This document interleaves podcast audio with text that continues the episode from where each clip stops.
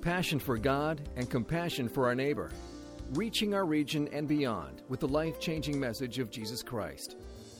This is Crosswinds Church. And now, here's Pastor Jordan Gowing.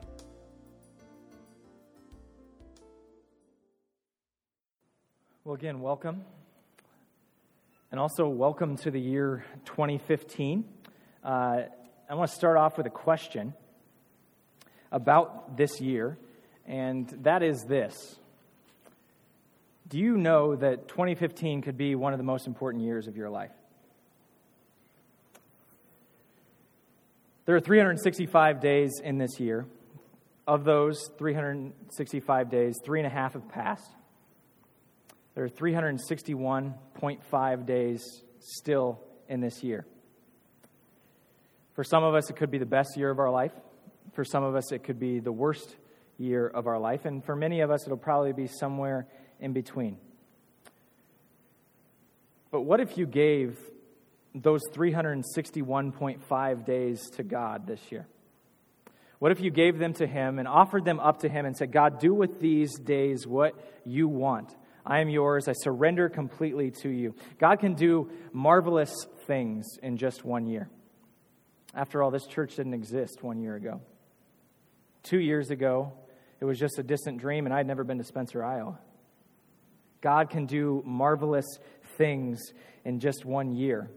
And one of the ways that He does those marvelous things is through His Word. God brings about change through His Word. That's why we study God's Word verse by verse uh, most Sundays here at Crosswinds Church, because we believe that God will use it to affect change in the lives and the hearts of people. He brings the dead to life through His words. He, he convicts the lost and brings them home. And He can save marriages from the brink of destruction through the power of His Word. If you were with us before Advent, you remember that we are going through the book of First Peter, and we've been working our way through it and made it through uh, the first part of chapter 3 in this book. And as we've been working through First Peter, we've been reminded time and time again that it is a book for those who are hurting, for those who are in the midst of difficult times in their life, and it gives hope, and that hope is found in the gospel. Paul shares this picture of a very big God to a people who are suffering and says, Hold on, because God will get you through it. This morning we're going to be looking just at one verse, at verse 7 of 1 Peter chapter 3, and it really focuses on the role of men in marriage. If you were here last time we were in 1 Peter, we looked at the roles of, of, women in marriage, and I think that it's appropriate for us to just spend a little bit of time recapping those first six verses of chapter 3. So if you have a Bible, I invite you to open up to 1 Peter chapter 3. We're going to be looking at verses 1 through 6 here at the very beginning. Peter says this Likewise, wives, be subject to your own husbands, so that even if you do not obey the word, they may be won with a, without a word by the conduct of their wives when they see your respectful and pure conduct. Do not let your adorning be merely external, the braiding of hair and the putting on of gold jewelry, or the clothing you wear, but let your adorning be the hidden person of the heart, with the imperishable beauty of a gentle and quiet spirit, which, is God's, which in God's sight is very precious. For this is how the holy women who hoped in God used to adorn themselves, by submitting to their own husbands, as Sarah obeyed Abraham, calling him Lord. And you are her children if you do good and do not fear anything that is frightening. There's a lot of things that, that are said in those verses. I just want to focus on a few key points that Peter makes here about relationships between husbands and wives. The first one is found in verses 1 and 2, and this is what Peter is saying here. He's saying that God uses the submission of wives to bring about salvation to others. Okay, God brings about salvation to other people through the submission of wives. See, in Peter's day, most of the women who became Christians actually were the only person in their house who had become Christians. Their husbands remained unconverted, unbelievers, and they were faced with a, with a big question mark. They were confused about where their allegiances lied. See, the culture was telling them that the primary authority in their life was their husband, but the gospel said the primary authority in their life should be God. And both of these things were pulling in opposite directions. And Peter says that the best thing that you can do for yourself, the best thing that you can do for your husband is to self sacrificially submit to your husband. Peter says that God will use this. God will use this to bring salvation to people who don't have it yet. Those who are not Christians are not going to become Christians through well reasoned arguments about why the gospel is true. They're going to be won to Christ through the faith of wives in action. They're going to become Christians through active faith, not through words. That's what Peter is saying here that God uses the submission of wives, the, self sacrifice, the self denial of wives to bring about salvation for others, both their husbands, their children, and those who are around them. That's the first thing that he's telling us here. Second thing is found in verses 3 and 4, and he says this that God calls women to true beauty. God calls women to true beauty. The importance of physical beauty pales in, comp- in significance compared to the importance of true inner beauty. See, inner beauty, I love the way that Peter puts it here. He says that it's imperishable. This gentle spirit is imperishable. All beauty in this world fades. Perfect figures are lost. Wrinkles become a part of skin. Even in nature, if you look out, things that are beautiful in nature run their course of time and fade in beauty, but not a gentle spirit. Peter tells us that this is imperishable. It is something that we should focus on. Christ likeness in our life is something that is so important. I love the way that, that Peter describes this in God's eyes. He says this is very precious in God's sight. The thing that God wants more than anything else for his daughters for the people who are a part of his kingdom is for them to be like Christ, to have this Christ like, gentle spirit in their lives. And for those who are fathers of, of daughters, I, I ask you that same question. Is that the most important thing to you in your daughter's life when she shows Christ likeness? If we praise academic accomplishments or athletic accomplishments more than Christ likeness, then we're showing our children what the most important thing is to us. Let us be like God, our Heavenly Father, and praise Christ likeness. Praise this gentle spirit. Let it be very precious in our sight. And the final thing that Peter does is, as he's closing this first six verses, is he gives us an example of what this looks like. And that example is Sarah. See, Sarah was the mother of the Jewish nation, she was Abraham's wife. And what Peter is saying here is he's actually pointing to, uh, to Sarah as a model of what this looks like of faith, of a focus on Christ rather than on external appearances. Now, the interesting thing is in Genesis, it actually talks more about the fact that Sarah was beautiful than it does it talks about her spirit. But the thing that stands the test of time isn't her looks, it is her faith. And let that be an encouragement to you this morning in a society that constantly shoves down uh, impossible physical standards, shoves them down our throat, time and time again, let this be an encouragement to you that the most important thing for you is to have a Christ like spirit. That's really what Peter is saying in these first six verses as he's addressing women. And he turns the page in verse 7 and addresses men. He asks, What about men? What is the thing that men should be doing in marriage?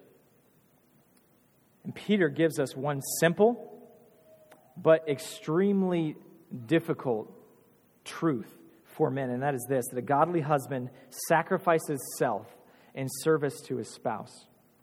Let me say that again. A godly husband sacrifices self in service to his spouse. That's really all that being a Christian husband is. As I said, it's really easy to understand up here. It's insanely difficult to put into practice. And so that's what he focuses on in this verse. And he really tells us what this calling looks like. First of all, what is the calling for Christian men? And then after that, he gives us motivation, why we should try to do this in our lives. That's really what we're going to be looking at this morning. But before we do that, let's pray one more time as we approach God's word. God, we do again thank you that you speak through your word. We thank you that you teach us and that you reveal yourself to us. God, I pray that you would do that now uh, for those who have been married for 30, 40, 50 years, and for those who are single. God, let us know what you would have us learn from this passage. In Jesus' precious name, amen. Again, we'll be in uh, verse 7 today. We're going to go deep into this verse, so I invite you to follow along. I'm just going to read the first half of verse 7 here. It says this um, Likewise, husbands, live with your wives in an understanding way, showing honor to the woman as the weaker vessel. I mentioned that Peter first focuses on God's calling for Christian husbands? What does God call them to do and what does God call them to be like? The first thing that God's calling for Christian men is is this, to know your wife. To know your wife. In the ESV it, it translates it this way, live with your wives in an understanding way. What it literally is saying is live with your wives with knowledge. You should know what your wife is like, and you should use that knowledge to serve her better. Remember, the focus of this passage is to serve your wife sacrificially. First thing that you should do is to know your wife. But what exactly does that look like? Well, one of the ways that we know our wives is through continuing to date them continuing to pursue them, continuing to focus on ways that we can get to know them. We have a tendency in our society to have really extremely overloaded schedules. We have everything scheduled to the max, and everything, uh, honestly, we don't have time for everything that we are doing. And one of the tendencies that we have, I know this is one of my tendencies, is to sacrifice stronger relationships for the sake of weaker ones. So, for example, if you have uh, deadline at work that you know is coming up, you will tend to sacrifice a strong relationship with your wife because you know that she'll still love you. So that way you can stay at work late and get things done more efficiently.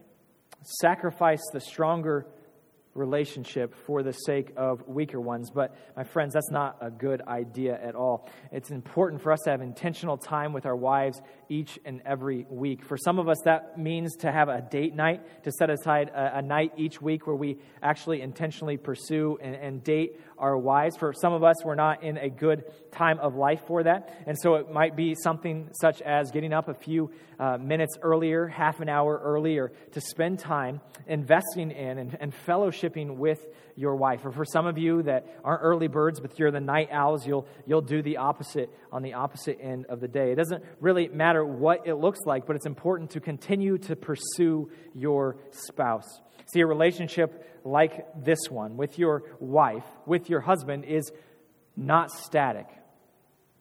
If it's not improving, then it is getting worse. And dating your wife is a conscious way and it's a conscious decision to continue to pour into her. So, knowing your wife means to continuing to, uh, to date her. Another thing is to know your wife's love languages. How many of you have read the book by Gary Chapman, or have at least heard the book, uh, Five Love Languages by Gary Chapman? Yeah, in this book, he points out that there are different ways that each of us feel loved. And one of the reasons why there are tensions in marriage relationships is because people are literally speaking different languages. And so he shares that one of the ways to, to make sure your love is being clearly expressed is to express it in the language that your spouse talks. So he, he gives a couple different love languages. He says that one of those is words of affirmation. Uh, these are just sharing encouraging words with your spouse. My father in law, uh, he and his wife have been married uh, for 30 plus years.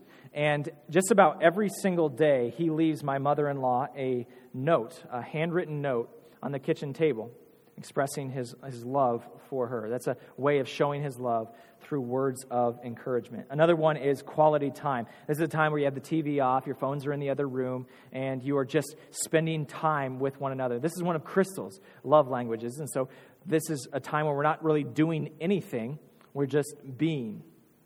We just are. It's quality time. Another one is gift giving.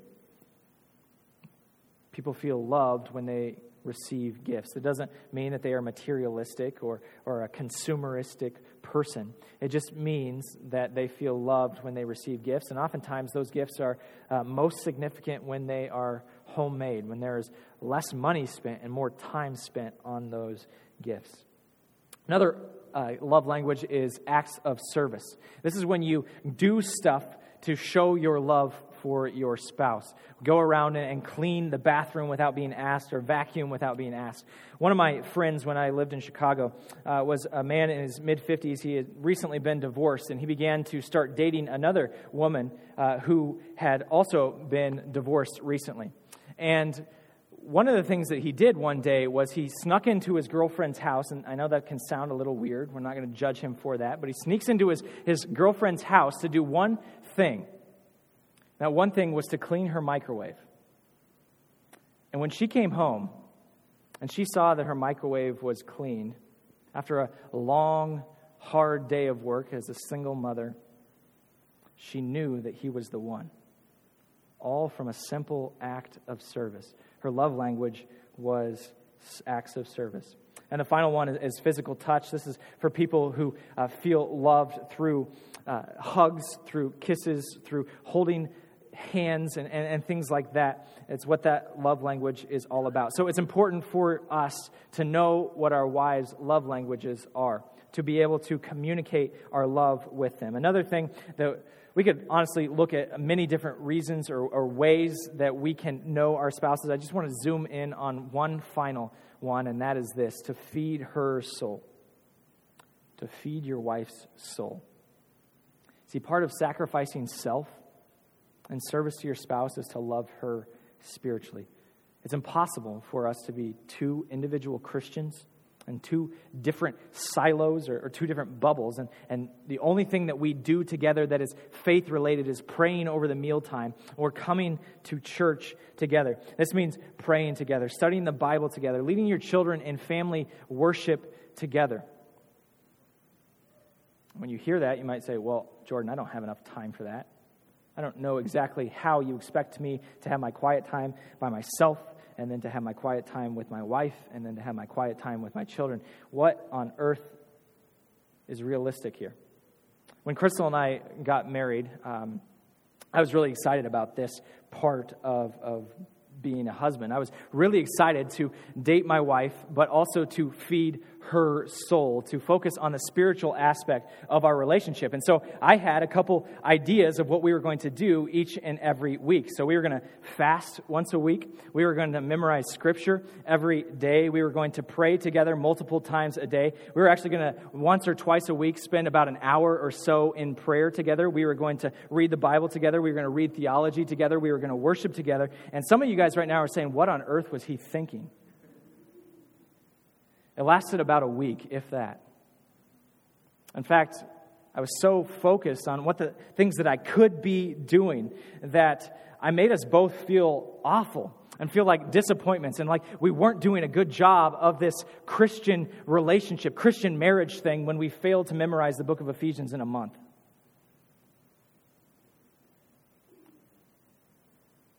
Feeding your wife's soul doesn't have to take a lot of time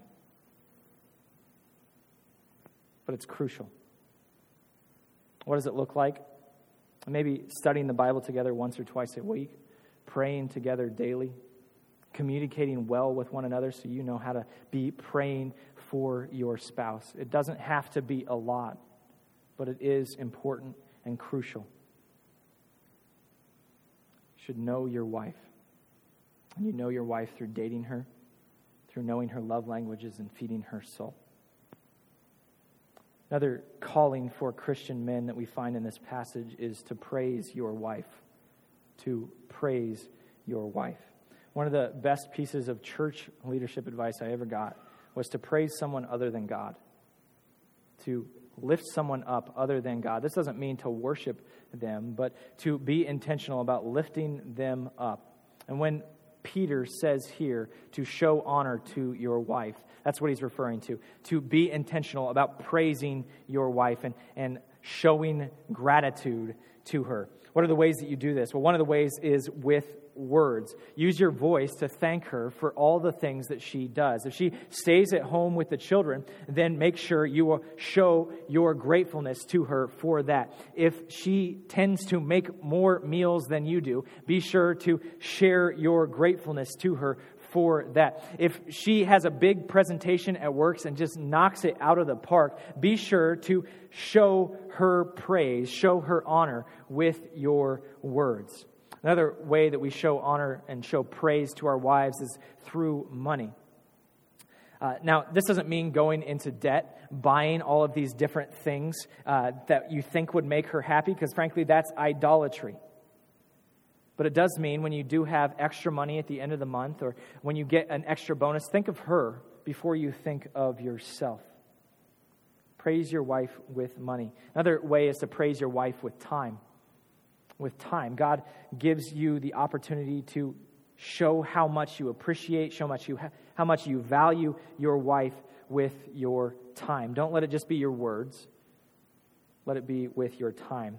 Another thing to do is, is with service. If God's calling for us as, as godly Christian husbands is to serve our wives self sacrificially, then it makes sense to serve our wives through service through actually finishing the house projects that she wants done, to, to do these tangible things to serve our wives, to praise our wives with service. And finally, probably the most important one is to praise our wives in public.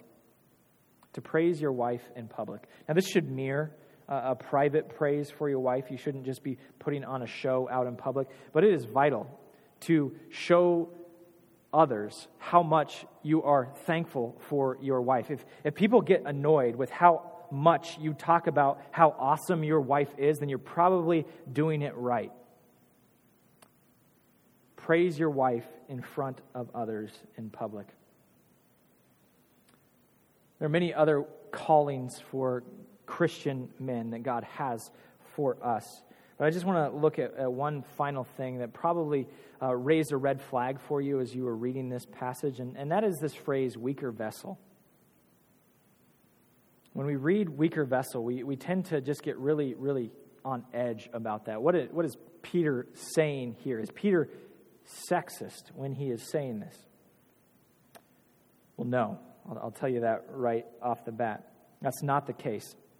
Uh, in the first century, most people actually believed that women were uh, weaker morally, they were weaker spiritually, and they were actually weaker in, in, intellectually. So women were actually considered to have loose morals. They were considered to be not as smart as men, and the only way for them to actually get to God was through their spouse. And what people think is that Peter is saying the exact same thing here when he's referring to women as the weaker vessel, but that's not the case at all. If you look later on in verse 7, Peter calls women heirs, co heirs with their husbands to the grace of life. Peter isn't saying that women are inferior to men, Peter's actually saying the exact opposite. I think that what he's doing here is he's really doing two things. First, he's commenting on physical stature. Uh, with a few exceptions, most men are larger than women are. This isn't so much a sexist statement as it is a physiological fact that Peter is making here. Second thing is, uh, I, I believe that he's referencing the social situation of women in that day and age.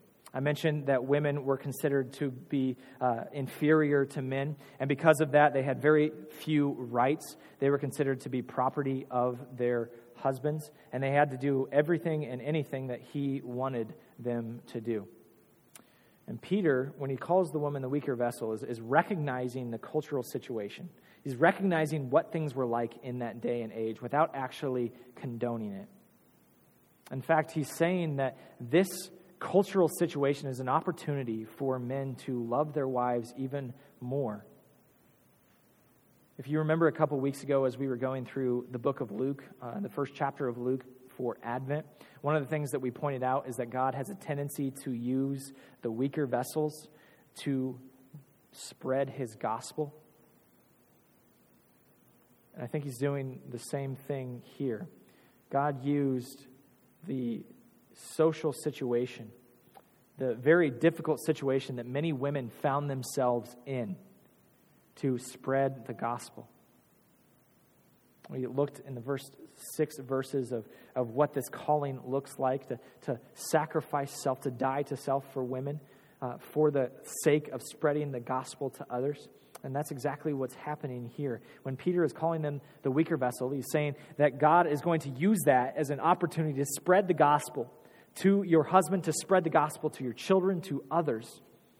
It also is a reason for husbands to love and to pray for and to protect their wives. So that's really the Christian calling for men as husbands to do those things. God calls Christian husbands to know their wives, to praise their wives. There's no exception for that. And, and, what we look at next in the final half of this verse is we see the motive that Peter gives for this. So please uh, follow along, picking up at the second half of, of verse 7 where Peter says this Since they are heirs with you of grace, of the grace of this life, that your prayers may not be hindered. Peter has already told us what the calling for Christian men is. He said that there's no exceptions to that. And now he focuses on why this calling matters for us. And he focuses first on the fact that we are equals before God. There is equality between men and women before God. I mentioned earlier the inequality of the ancient world that was often uh, seen. And for Peter to say this, for Peter to tell women that they no longer had access to God through their husbands, that they were now co heirs with their husbands to the grace of this life, would have been revolutionary for that day and age. And I think what Peter is saying, for better or for worse, uh, for many situations today, for better, uh, for many situations today, unfortunately, for the worse. Men, God has given you the responsibility to help your family understand and, un- and apply the gospel. Let me say that again. Husbands and, and fathers, God has given you the responsibility to help your family understand and apply the gospel. Now, this doesn't mean that you're in charge of every little aspect of the spiritual life of your family. Oftentimes it looks like this saying, Honey, look, I know that you are better at teaching our kids than I am. And so, how can I come alongside of you? How can I empower you and equip you to help our children understand the gospel, understand the grace of God more in this life. In the book of Ezekiel, God calls Ezekiel a watchman. He says that Ezekiel will be held responsible for telling the people who are far from God that they are far from God. I think that husbands, in a very similar way, we are watchmen.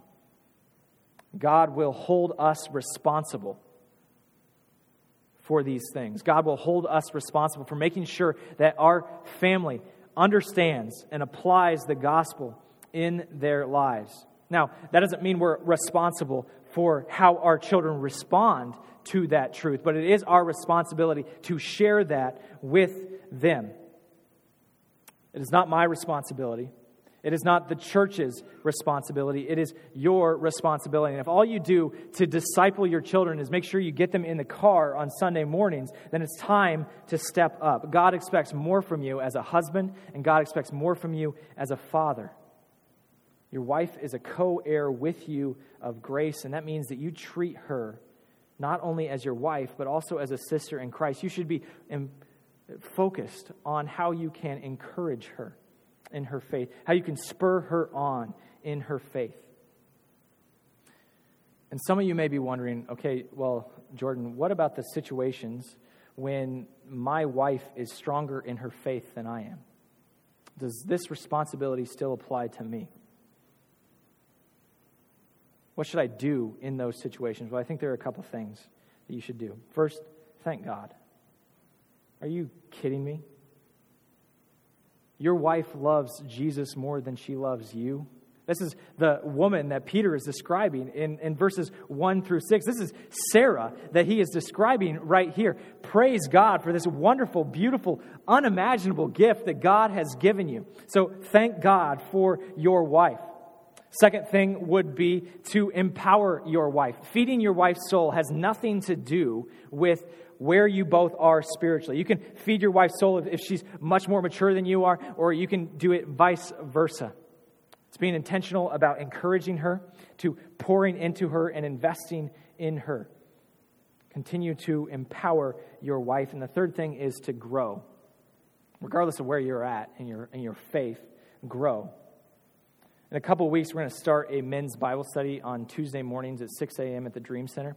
And this will be an opportunity for you to grow. We'll be going through the Gospel of Mark together uh, and would invite you to, to come to that. Uh, more information will be in the bulletin in the coming weeks, but that's one way to grow. Another way to grow would be to get in an Iron Man group. These are groups of men that, that join together to hold one another accountable and to spur one another on towards love and good deeds and, and our relationships with God. If those things don't work for you, if you don't have the time to do that, that's all right. But be intentional about finding a way to grow so that you can serve your wife and serve your children. There's another reason that Peter gives here about why this calling is so important for Christian men. And that's that your spiritual vitality depends on it. Your spiritual vitality depends on how you're doing as a husband. I love this last phrase in this verse. I, I think sometimes we look at it and we can see it, it's a little out of place and might be a, a little bit of a throwaway phrase, but I, I, think for some of us it's probably the most important phrase here. And, and Peter says this at the end of verse 7. He says, So that your prayers may not be hindered. So that your prayers may not be hindered. If you're a married Christian man, and you neglect your marriage for the sake of your own spiritual growth, then you're a fool.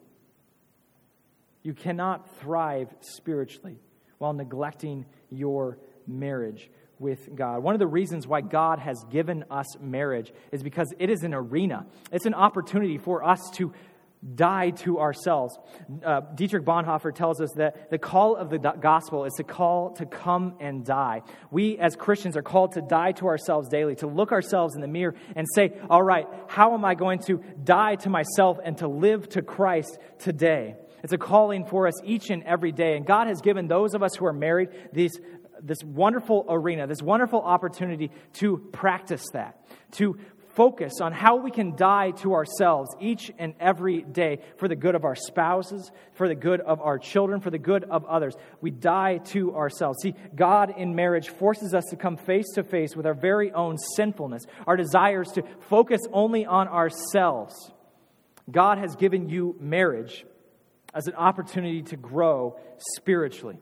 Serving your wife is a conscious spiritual act. And every time you do something for your wife, you are actually growing in your faith. Conversely, every time you refuse to do something for your wife, you're hindering your own spiritual growth. You're hindering your growth to God. God actually puts a barrier in between Him and between you when you choose to neglect this calling as a Christian husband. See, Peter's aim here is relatively simple it's to call men to action. It's, call, it's to call men to serve God through serving their spouses. The responsibility that God gives men to give husbands is great. In fact, it is honestly too big of a responsibility for us. But that's why God gives us His Spirit. God gives us the Spirit to empower us, to equip us, to be able to accomplish these things. And if you've screwed up in the past, if there have been times where you have been passive when you should have been active, when you have neglected this calling that God has for you, the good news of the gospel is that there is hope. that there are second chances, that God will forgive you for your past mistakes and for your past, uh, honestly, ineptitude as a husband. God gives us grace, and God also gives us an opportunity to practice these things in the future. Godly husbands sacrifice self in service to their spouse. Now, some of you may be wondering well, what does this passage have to do? What does this passage say to those who aren't married, to those who uh, are single? What is this passage telling us? And I think that even though it focuses primarily on the relationship between the husband and the wife, it has a lot to say to those who aren't married. For women, it tells us, and it's a challenge to cultivate that Christ like spirit of Sarah in your life, to focus on the imperishable beauty of a gentle spirit. Seek to do that which is very precious in the eyes of your heavenly Father, who is the King of the entire universe. And for men, I think it's an opportunity to seek to cultivate this spiritual strength that Peter describes here. It's an opportunity to grow in your faith. See, in, in Scripture, Peter and Paul and, and a number of the biblical authors refer to both marriage and singleness as gifts. They are gifts. God has given you a gift. Whether you are, are married or whether you are single, it is a gift. It is an opportunity to serve God, to use that time, to use that time period, whether it is permanent or whether it is temporary, it is an opportunity for you to serve God, to grow in your faith, to grow closer to Him. For those of you who aren't married, don't waste this gift that God has given you. For those of you who are married, this passage has so much truth for us. See, Peter makes it very clear to us that if you're married, your marriage is crucial for your spiritual walk. Do not neglect it. A godly husband sacrifices self for the service of his spouse. Is it hard? Yes. But is it worth it? A thousand times yes. May God bless and be glorified in the marriages of his church. Let's pray. God, we thank you for the challenge that you give us in this passage.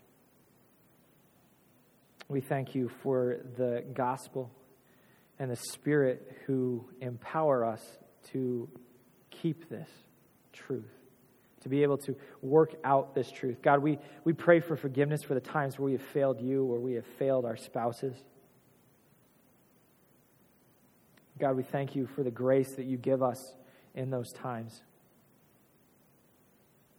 And Father, going forward from here, I pray that that grace would continue to be at work in our hearts and in our lives, that you would help us to have even just small little victories.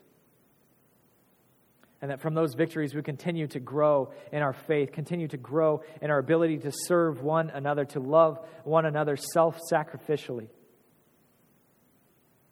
And God, that you would be glorified in the marriages of your church. That as they walk together, that they would point to Christ and his church. We pray these things in Jesus' name. Amen. This has been a presentation of Crosswinds Church. More of Pastor Jordan's sermons can be found online at crosswinds.tv. Thanks for being with us, and may God continue to enrich your life.